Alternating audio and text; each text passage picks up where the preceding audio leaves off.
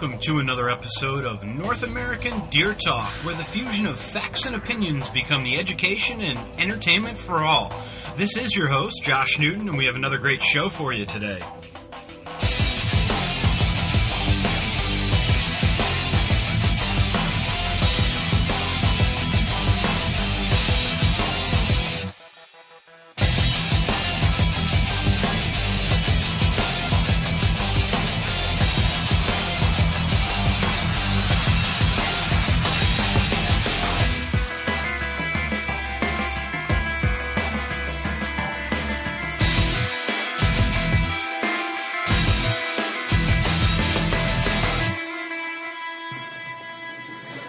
Folks, and welcome back. This is Josh Newton. It is April 24th, coming at you from north central Pennsylvania. Rainy day here. Um, looks like uh, pretty chilly out, too. We've been getting a lot of uh, 30 degree nights, and looks like we're going to have 30s and 40s with some precipitation here for the next few weeks. So, um, you know, hopefully, hopefully prior to these fawns coming and hitting the ground here, we get some a little bit nicer weather. I don't necessarily mind the cold. The uh, the fawns that we have, whitetail whitetail deer uh, especially, they they handle the cold weather just fine. It's the uh, precipitation and the cold temperatures that often lead to a lot of problems. So we want to we want to try to prevent any issues with that, and we'll um, we're going to actually cover that in a another episode. But today I'd like to talk to you about uh, a company that I manage, and that's Cervid Solutions, and, and what Cervid Solutions is, what it does, and uh, kind of how it how it all got going. So, a really great resource to learn more about uh, what we do and and and kind of how that's set up is to head over to the cervidsolutions.com website. Um, it's just cervidsolutions.com. Um, and it's just a really nice uh, kind of host resource for a lot of educational material. Um, now, the kind of the basis and the the you know impetus of this uh, this project and this this company uh, was really birthed from uh, the deer farm that I managed, and that's Red Ridge Whitetails. So, you know, much like many farmers, you know, you, you you go through good years, you go through bad years, and you learn from those experiences. And we we did we did that uh, just just like everybody else has. Um, and I guess one of the the main challenges we had was with health management. Um, there's not really a, a health management program, if you will, out there, and we didn't. There's there's resources, but they really weren't combined into into one place. So, um, you know, that's a that's a main part of, of what Cervid does. But um, to get into the, the the kind of preamble of that, we we had a year, and I, I don't recall what year it was. I want to say maybe I don't know two, 2008, maybe something like that. Um, we had a really nice group of uh, group group of fawns born that year. Um, this is this is still in the days where our farm anyway was uh, participating heavily into the high end breeder market.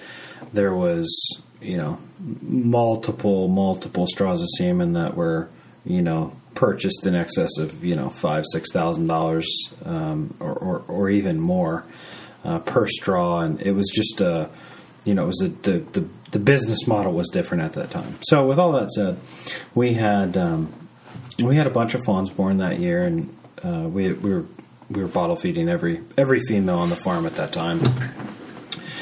So I ended up, uh, unbeknownst to me, I, I got a bad batch of of milk. We were using uh, goat's milk and from a new supplier, and I should have had it tested prior, and I just assumed it was good anyway. So we ended up losing 17 fawns out of 22 in about a three or four week period. And so it was just, it, it, it was devastating. Um, and, you know, just emotionally, physically, financially, the whole works. Um, but there was a silver lining to it. And I didn't know it at the time. But you know, I, I, I pulled from the resources that I had and the people that I knew, and we were doing. We started doing some sampling.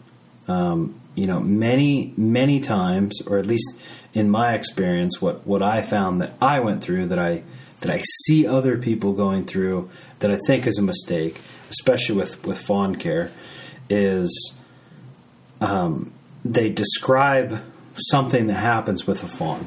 So, oh, my fawn has diarrhea. Okay, and they'll be and and again, this is mostly I'm just commenting on social media and some of the whitetail, uh, various whitetail groups. Um, you know, someone will give their opinion on something that would work. So, so the first person says, "Oh, I have a, a fawn that has has diarrhea." Okay, there'll be a host of comments with you know multiple remedies of some kind, treatments, etc. And and frankly, when you're with with the limited amount of information that was posed in that original question, oh my my fawn has diarrhea, what do I do? Um, the responses back, unfortunately, are are short sighted.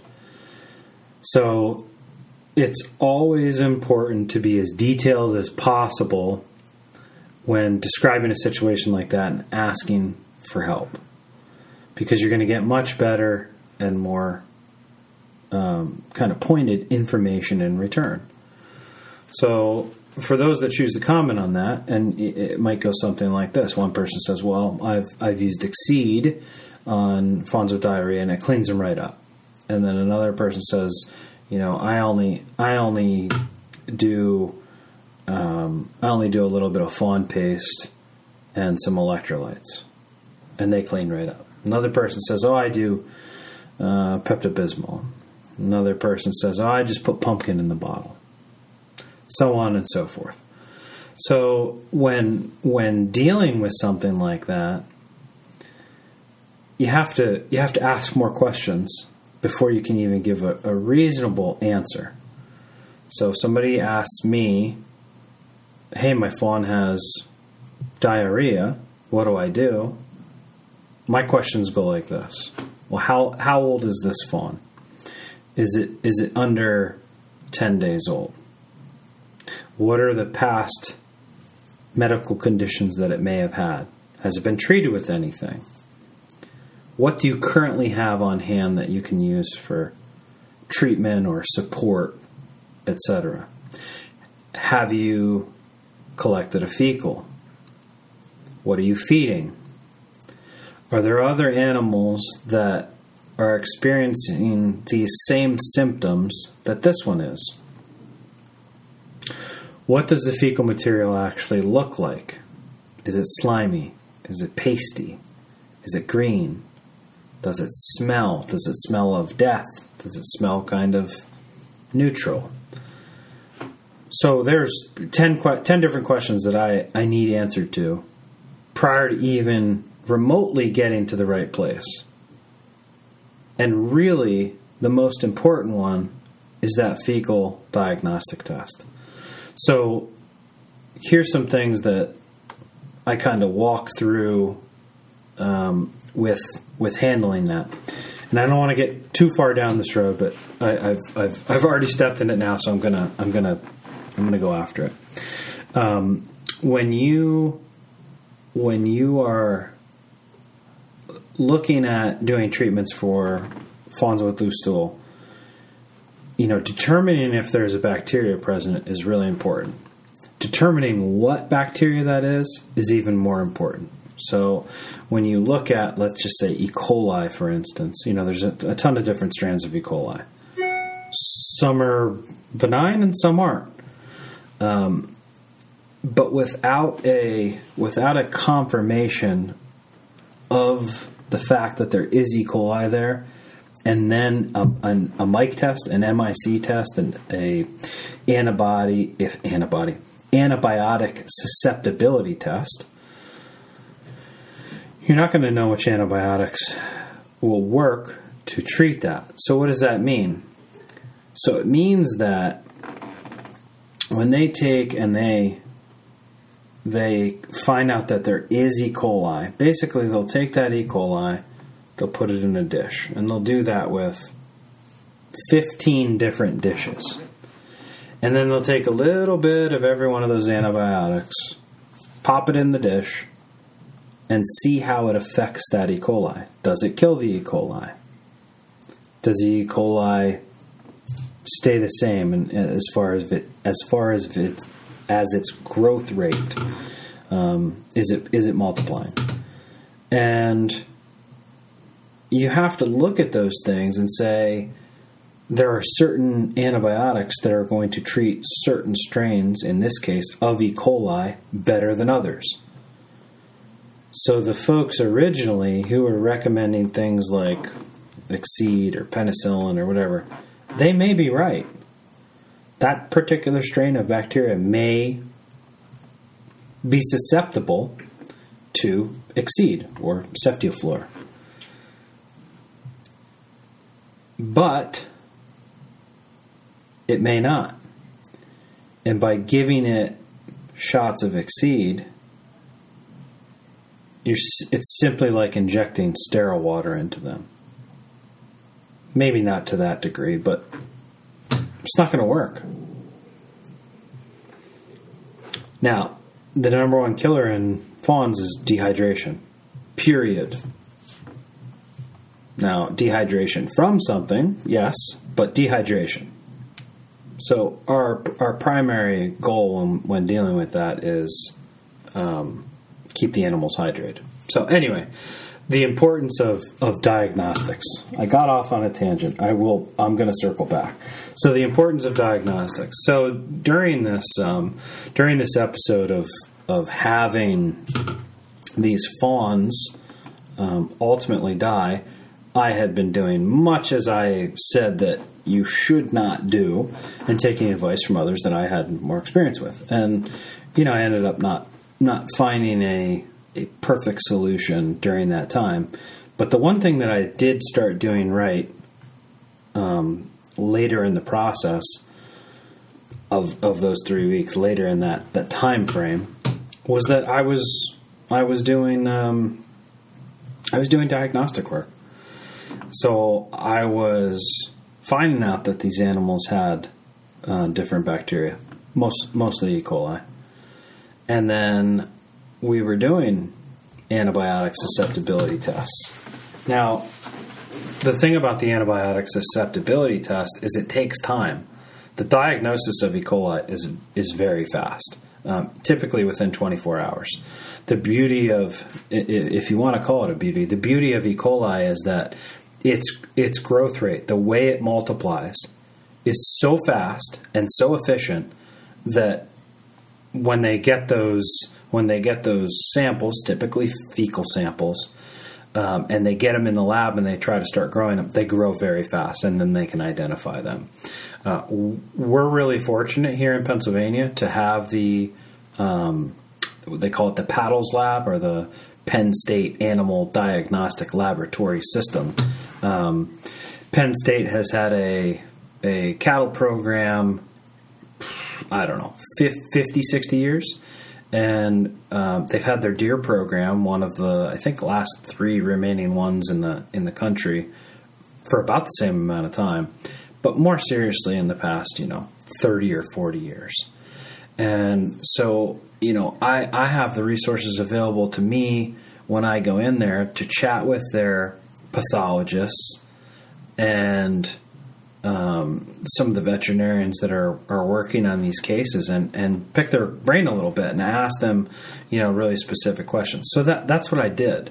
Um, you know, I physically went to the lab because it's you know an hour and twenty minutes from me, and and started having those conversations and and kind of educating myself on the process that happened in the lab.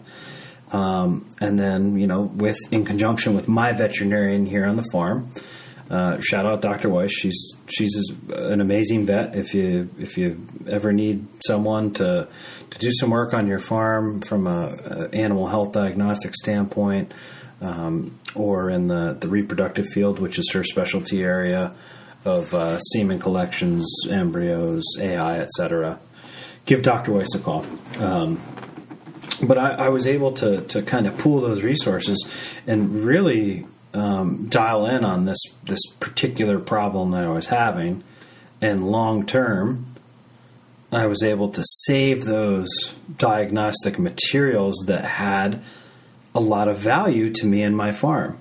Now, it's it's important that each of us look at our farms in a in a way that even though we know an animal is going to die um, at some time or an animal is going to get sick, that there are resources out there to take advantage of the knowledge that's gained from that. So, doing diagnostic work on animals that die or get sick is crucial to the success of your farm. I've learned so much from those animals that die that I wouldn't have known if they had lived. So, as manager of Red Ridge Whitetails, I started compiling these different diagnostic forms and and ultimately getting the uh, these samples that I was submitting to the lab, uh, the lab would save them into a, a stable form, which they call an isolate. And I would save those and started having some conversations with um, Dr. Weiss, and she suggested that we make what's called an autogenous vaccine. So I didn't I didn't know what that was, um, and and it's it's a means of manufacturing a vaccine outside of a, a commercial entity. So you know those those uh, vaccines that are made by you know Pfizer and Boehringer Ingelheim and you know pick pick a different Merck, etc. Um, those are all commercialized vaccines, so they've they've gone through FDA approval, etc., etc.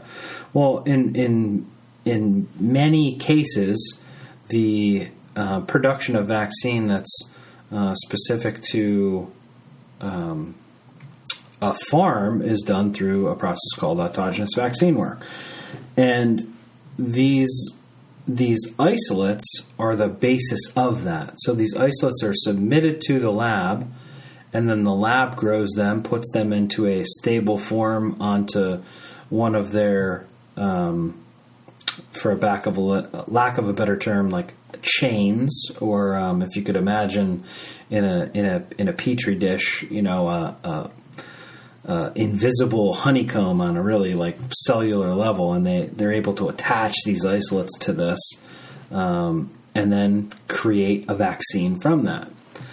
Well, so I went through this process, and you know, of course, there's you know there's there's other issues that we had found uh, with animals. We were we were bringing a lot of animals in the farm at that time. We were bringing a lot of animals out of the farm, and we we lacked. Um, you know, really consistent biosecurity measures that we needed. So, um, in in all in all animal industries, um, you know, each farm has its own set of challenges with different um, bacteria, et cetera, that it faces. Uh, you know, in, in, in let's say different geographical areas or in different herds, etc. And because we had animals that coming in that we didn't put into a you know a quarantine pen and we didn't have a vaccine program, uh, etc. It was it was um, a challenge to to to manage that herd.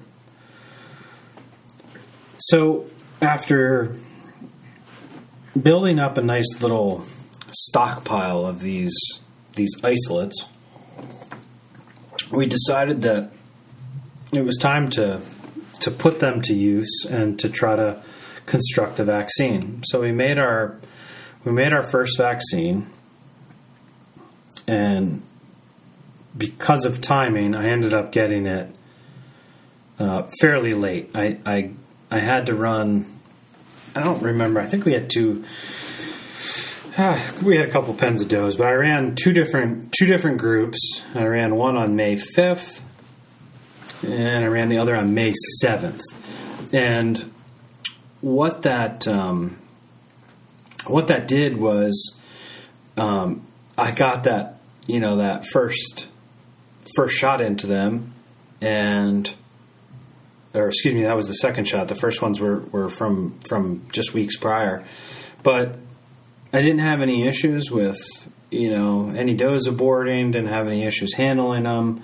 Uh, we certainly had a you know a nice facility to work with, a good group of does, etc. Um, but I didn't have a choice because I wasn't going to go through what I did the previous year. So in doing that, what I found was I didn't have near the death rate in those fawns as the prior year. But I still had some sickness. Now, I'm not sure you know there were some other factors that I, I wasn't that I hadn't implemented at that time. It was just everything was normal. I added a vaccine. So I stopped the death loss almost entirely on those fawns. But I still had a large group of fawns that were, were getting sick, but when I treated them they got better. So that was a that was a win in my book. I started saying to myself, what what kinds of other things do I need to look at from a management perspective that can affect uh, these fawns? And you know, one of the key ones was was population density.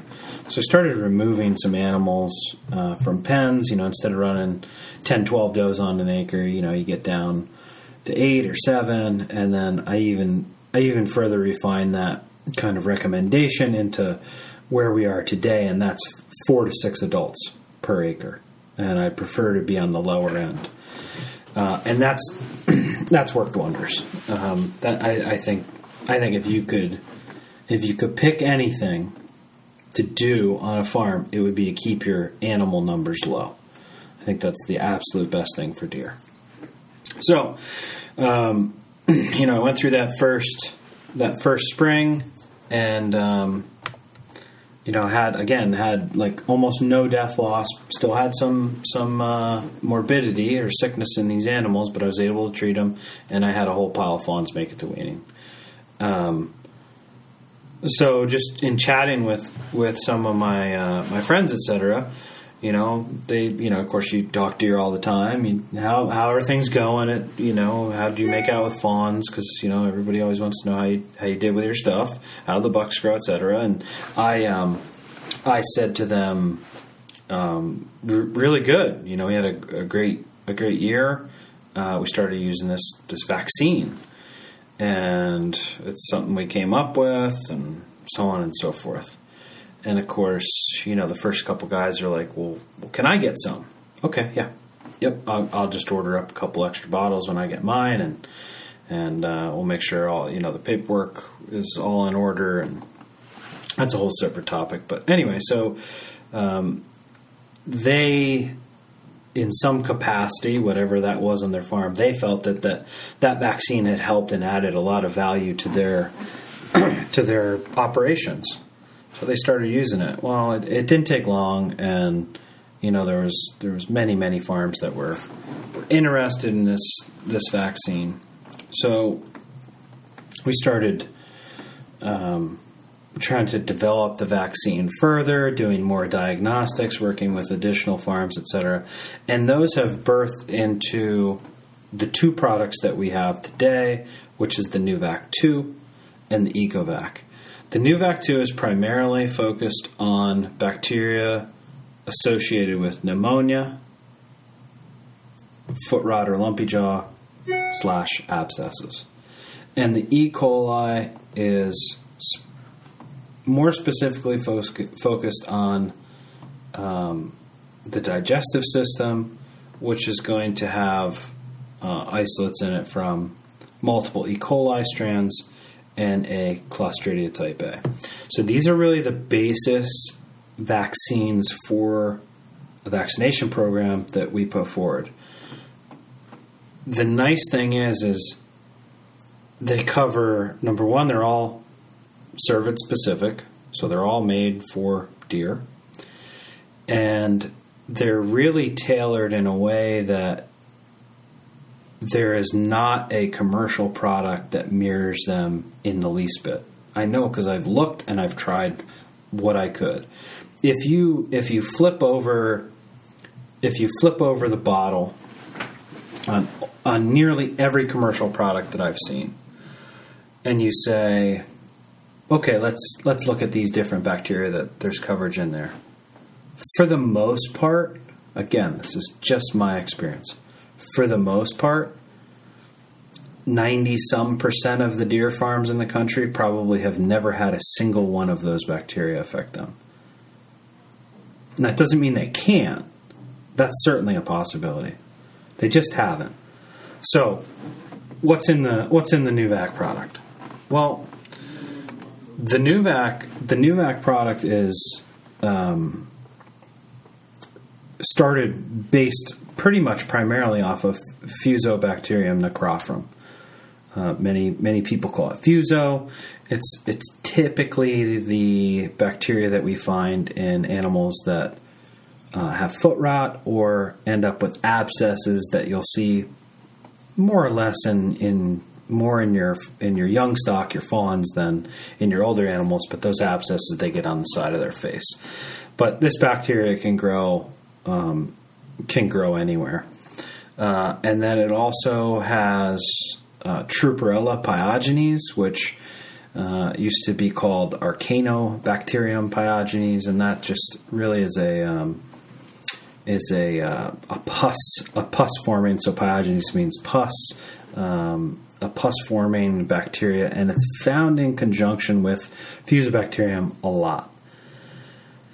And then there's Bibersteinia trehalosi, Pasteurella multocida, and there's also multiple mycoplasma strains. Um, all of those bacteria that I just mentioned have been cultured out of the lungs.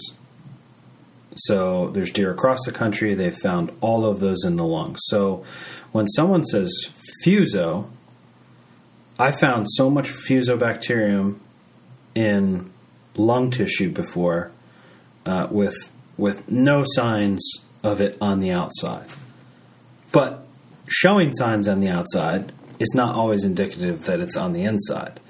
However, the lung is an excellent place, or upper respiratory. When I say lung, upper respiratory or or, or upper uh, uh, bronchial pneumonia is the I think the clinical clinical term for it. But it's it's found in that upper respiratory system, and um, it's just it's it's bad stuff. So that's the the Nuvac two. Now the Nuvac, the original Nuvac, used to have some E. coli in it, and we we we got to the point where we were we were more comfortable with separating those two apart. So there's there's multiple in the in the Ecovac now. There's multiple E. coli strands. I think there's four or five uh, that we've identified through uh, more or less a, a, a, process.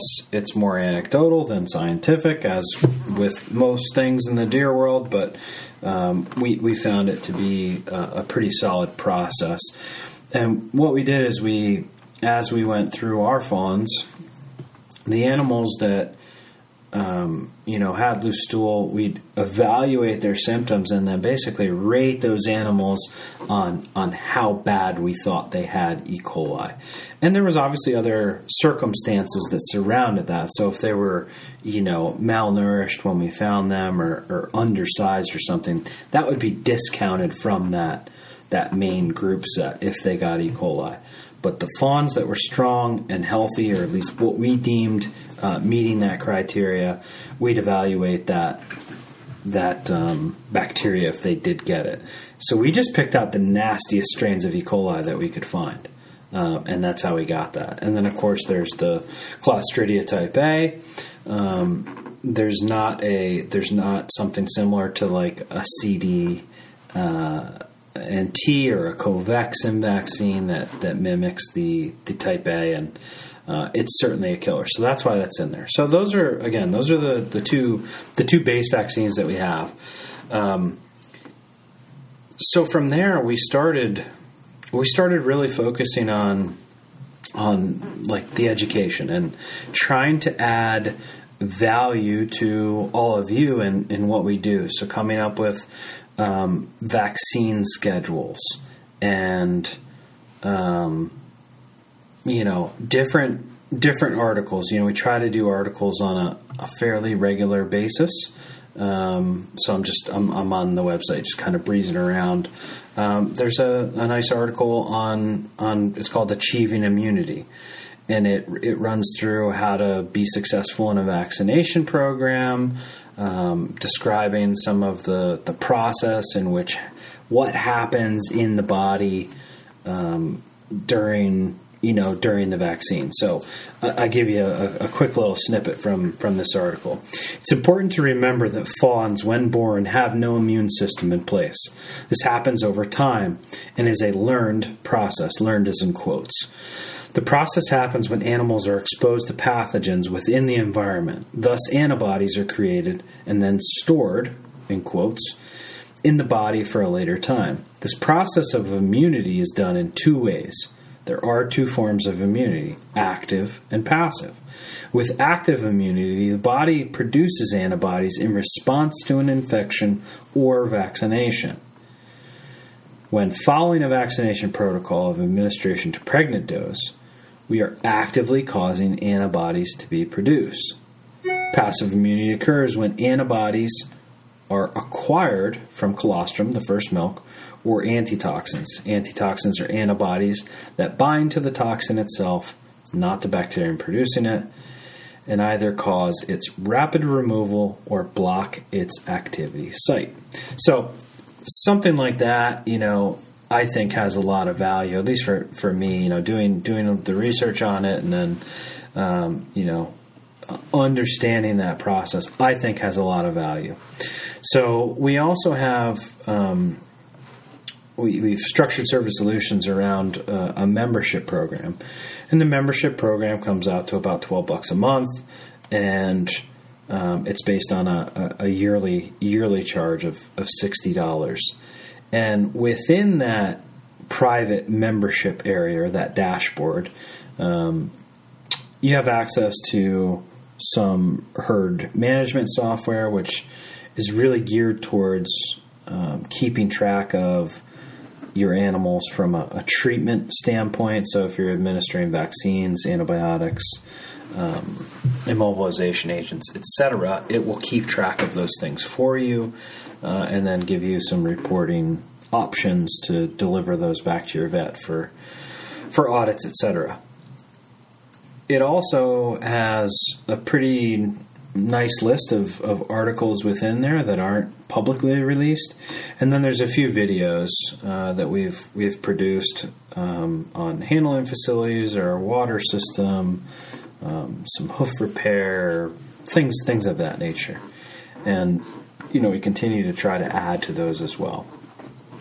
So, I think that um, I think that kind of covers the the basics of of what um, what Cervid Solutions is. Um, and kind of how it how it came to be a little bit today. Um, always, you know, looking for uh, suggestions on on things that you guys would like to hear on this podcast. You know, I I um, sometimes I, I, get on here and I do a bunch of show prep and and kind of go through uh, go through these things, and then uh, other times like today, um, I was just like, ah, I want to talk about Cervid Solutions, and I, I, I got on and I. You know, I, I just went through the website and kind of wanted to give you a little history about it, but I was I was freewheeling, so I didn't have really show notes, and this wasn't super super well thought out. But hopefully, it added some value. But I, I would I would encourage um, each one of you to uh, take a take a peek through the Cervid Solutions website. We we continue to try to add uh, value to the industry and be a, a, resource for you to look at. And again, if there's anything that I can uh, do on the show here or add onto the site that that you would feel would be uh, of, of, great service or value to you, uh, please let me know. So, with that, we're going to wrap up. I, uh, as always, I, I greatly appreciate uh, each and every one of you taking the time to listen. Uh, feel free to, to subscribe on. Uh, we have a couple different platforms there. You can you can uh, subscribe on iTunes. That's probably the easiest one. You can also go to blubrry.com, which is a podcast provider, and uh, subscribe through there. Um, you know, and if you get a chance, uh, you know, and you want to share share a show out to to someone, you know, it'd be great to give us a shout out on social media or or, or tell a friend about it or something like that. We're trying to grow the community a little bit, and um, any any help that you all can can provide us would be uh, would be really great. So with that, we'll we'll wrap up, and as, as always, stay tuned for another episode of North American Deer Talk.